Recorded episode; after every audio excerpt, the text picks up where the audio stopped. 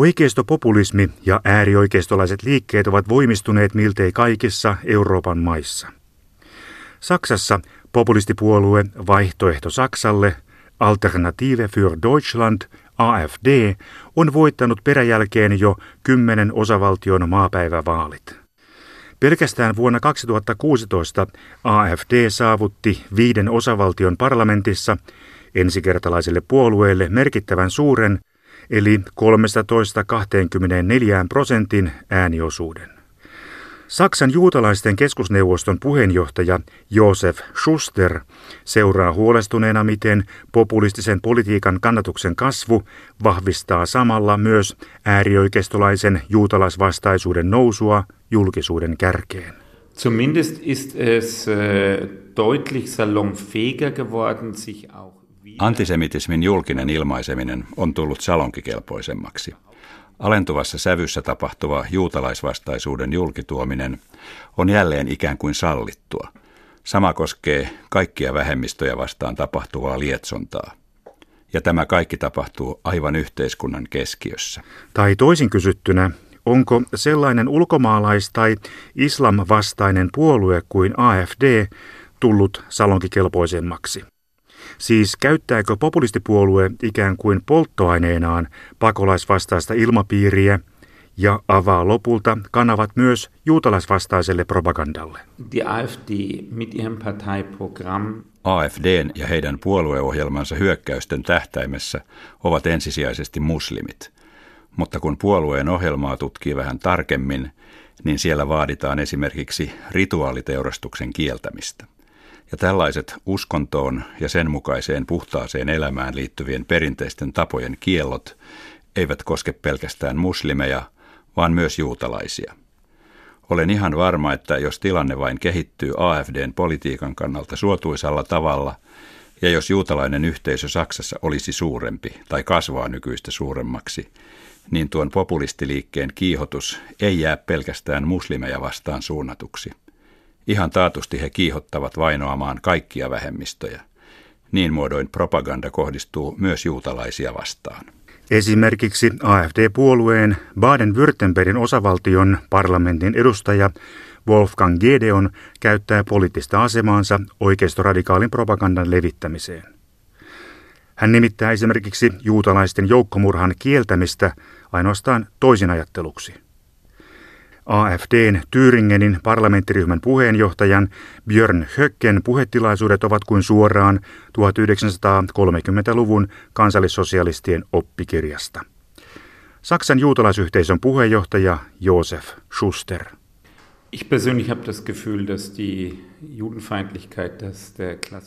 Minulla on henkilökohtaisesti sellainen tunne, että antisemitismi ei ole klassisessa mielessä lisääntynyt, mutta se ilmaistaan aikaisempaa julkeammin.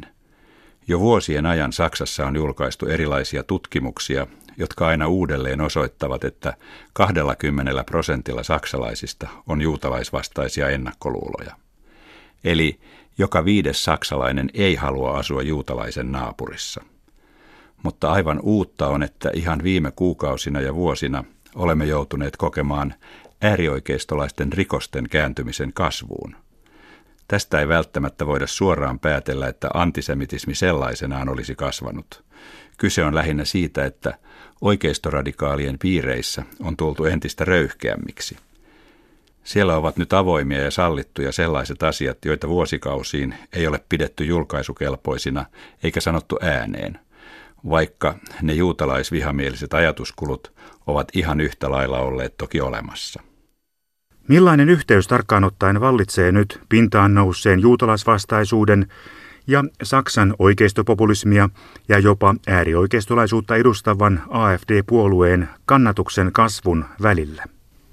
Die AfD, eine ja seit gut einem Jahr neu gegründete oder abgespaltene. Aluksi EU-vastaisena tunnettu AfD-puolue perustettiin hajaannuksen jälkeen uudistetussa muodossa noin vuosi sitten.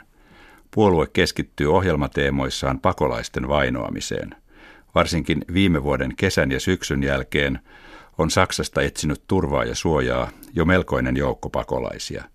Ja tätä ihmisryhmää vastaan AfD kohdistaa kiihotusta, vainoa ja mustamaalausta. mutta samaan aikaan AfD ja sen hengenheimolaiset yllyttävät ihmisiä kääntymään kaikkia vähemmistöryhmiä vastaan. Puolue ei ole ottanut etäisyyttä tai erottautunut klassisesta oikeistoradikaalista porukasta. Oletan, että tämä tapahtuu tietoisesti, eli AfD tarkoituksella suvaitsee riveissään äärioikeistolaista jäsenkuntaa ja oikeistoradikaaleja puolueaktivisteja. Näin AfD muodostuu aina vain kovaäänisemmäksi äänitorveksi kirjavalle joukolle ultraoikeistolaisia kiihottajia. Äärioikeistolaisesti motivoituneet rikokset ovat parissa vuodessa lisääntyneet Saksassa. Vuonna 2015 tehtiin sisäministeriön tietojen mukaan liittotasavallassa 13 800 äärioikeistolaiseksi laskettua rikosta. Kasvua edellisvuodesta oli 30%. Ja sama kasvu jatkuu tänä vuonna. Alkuvuoden tilastokertymän mukaan tullaan vuonna 2016 ylittämään 15 000 äärioikeistolaisilla perusteilla motivoituneen rikoksen raja. Josef Schuster. Selvä se. Sitä uskalletaan jälleen sanoa ja toisekseen tehdä sellaista, mitä vuosiin tai vuosikymmeniin ei uskallettu sanoa tai tehdä. En minä oikeastaan usko, että antisemitismi olisi tässä takavuosina ollut kadoksissa, että nyt olisi kyse uudesta antisemitismistä. Sillä jos joku oli, sanokaamme 3 vuotta sitten, tai 5 vuotta takaperin, tai 10 vuotta sitten sitä mieltä, että Saksassa ei ole enää antisemitismiä, niin sellaiselle henkilölle minun täytyy sanoa, että älä unta näe. Millä tavalla pakolaiskriisi kytkeytyy antisemitismin nousuun? Nyt täytyy katsoa selkeästi, miltä suunnalta se antisemitismi oikein on peräisin. Juutalaisvastaisuus tulee politiikan äärioikealta laidalta, ja se ei sinällään ole minun mielestäni määrällisesti muuttunut. On olemassa myös antisemitismiä, joka on peräisin politiikan äärivasemmalta laidalta. Siinäkään en näe määrän mainittavasti muuttuneen. Yhteiskunnassa on kyllä jotakin aivan uutta, mikä ei kuitenkaan määrällisesti näyttele vielä kovin suurta roolia. On nimittäin noussut uusi ja ajankohtainen huoli siitä, että antisemitismi voimistuu arabitaustaisten pakolaisten välityksellä. He ovat kotimaassaan kasvaneet Israel- ja juutalaisvastaisten uskomusten ilmapiirissä. Ja kun jollekulle iskostetaan vuosikymmenien ajan, että juutalaiset ovat pahinta, mitä maailmasta löytyy, niin jossakin vaiheessa syntyy stereotypia ja sen myös uskoo todeksi. Eikä uuteen maahan saavuttaessa tällaisia uskomuksia jätetä rajan taakse. Stereotypiat seuraavat tuomisina mukana uuteen maahan. Ja täällä meillä Saksassa nousee juutalaisten keskuudessa tietenkin huoli siitä, että nämä kaavamaiset uskomukset virkistyvät henkiin ja johtavat sitten edelleen myös antisemitistisiin tekoihin. Nyt täytyy samalla muistaa, että Saksaan on saapunut yli 1 miljoona pakolaista. Näiden ihmisten maahanmuuton seurauksena nousi isolle joukolle kantaväestöä heitä itseään koskeva huoli ja hätä. He huolestuivat sellaisista asioista, joista heidän oma olemassaolonsa ja toimeentulonsa on riippuvainen, kuten sosiaaliturvan riittävyydestä. Ainoa puolue, joka otti nämä huolet kantaakseen, oli AfD. Se tosin tarttui asiaan hyvin poleemisella tavalla, eikä tarjonnut minkäänlaisia positiivisia ratkaisumalleja. Siitä lähtien AfD on kalastellut tällä keinolla saksalaisten äänestäjien suosiota ja hankkinut tällä saalistelulla suhteellisen suuren tukijoukon puolueelle. Tukijoukkoa on haalittu nimenomaan niistä ihmisryhmistä, jotka ovat perinteisesti tunteneet olonsa kotoisaksi äärioikeistolaisissa ympyröissä. Ja tästä oikeistoradikaaliporukasta AfD ei ole ymmärtänyt tai ei ole halunnut ymmärtää ottaa selkeästi etäisyyttä. Ja tällä tavalla Saksaan on syntynyt puolueorganisaatio, missä rajat äärioikeistolaisuuden ja oikeistopopulismin välillä ovat erittäin häilyvät. AfD:n vaalivoitot ovat säikäyttäneet perinteisten demokraattisten puolueiden edustajat pohtimaan oman poliittisen vaikutusvaltansa tulevaisuutta. Saksan päähallituspuolueen kristillisdemokraattisen unionin CDU:n liittopäiväedustaja Veronika Bellman on lausunut, että ei voida sulkea pois CDU:n ja AfD:n hallituskoalitiota osavaltio- ja liittovaltiotasolla. Mikä oikeastaan yhdistää sellaisia poliittisia ryhmiä, kuten oikeistopopulistit, äärioikeistolaiset ja toisaalta Israelin vastustajat? Ich glaube, dass diese Gruppierungen sowohl Rechtspopulisten wie Rechtsextreme niin oikeistopopulisteilla kuin äärioikeistolaisillakin, samalla tavalla Saksassa kuin muissa eurooppalaisissa maissa, on yksi ja kaikkia yhdistävä ominaisuus. Se on kaikenlaisten vähemmistöjen torjuminen ja kieltäminen. Erityisesti tulilinjalla ovat toisista maista tulleet vähemmistöt, jotka ainakin ensi alkuun ovat vieraita siinä kyseisessä maassa. Ja koska me juutalaiset edustamme toista uskontoa, niin me kuulumme tässä katsannossa myös vähemmistöön, vaikkakaan emme välttämättä ole vieraita siinä maassa. Kun katson vaikka omaa sukupuutani, niin voin seurata sukuni vaiheita 450 vuoden päähän taaksepäin täällä Würzburgissa tai Alafrankenin alueella.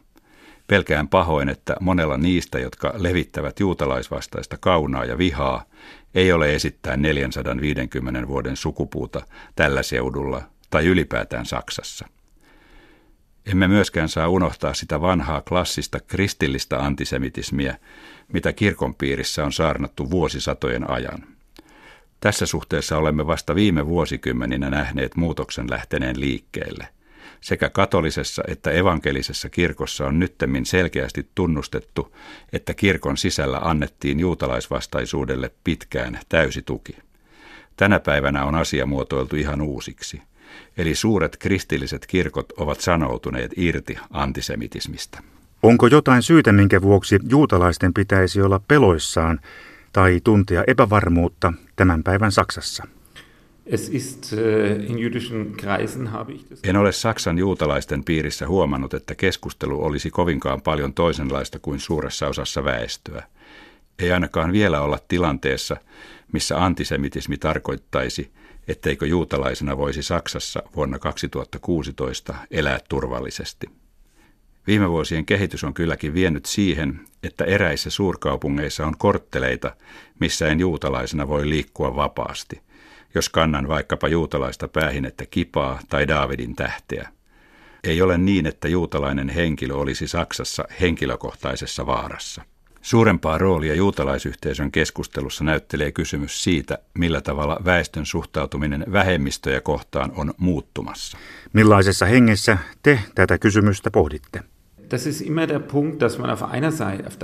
Juutalaisten piirissä ymmärretään oikein hyvin ihmisiä, jotka ovat joutuneet jättämään kotimaansa ja joutuvat pakenemaan. Kukapa tuollaista tilannetta ymmärtäisi paremmin kuin juutalainen. Ja toiselta puolelta samaan aikaan on otettava huomioon, millainen huoli juutalaisille aiheutuu tuontitavarana Saksaan arabitaustaisten pakolaisten mukana tulleista antisemitismistä. Odotatteko, että AfD-puolue on tullut Saksan poliittiselle kartalle jäädäkseen? Viime aikoina se on voittanut osavaltiovaaleja toisensa perään. Puolueelle ennakoidaan myös hyvää menestystä Saksan vuoden 2017 liittopäivävaaleissa. Rehellisesti sanoen toivon, että AfD ei onnistu vakiinnuttamaan asemaansa Saksassa. Elän siinä toivossa, että äänestävän kansan keskuudessa käy lähivuosina tai mahdollisimman pian selväksi, miten vähän ratkaisuja oikeistopopulistisilla ryhmittymillä on tarjota, ja että ne ovat vain protestiäänestämisen luomuksia, eikä niillä ole osoittaa positiivista tietä todellisten poliittisten ongelmien ratkaisemiseksi.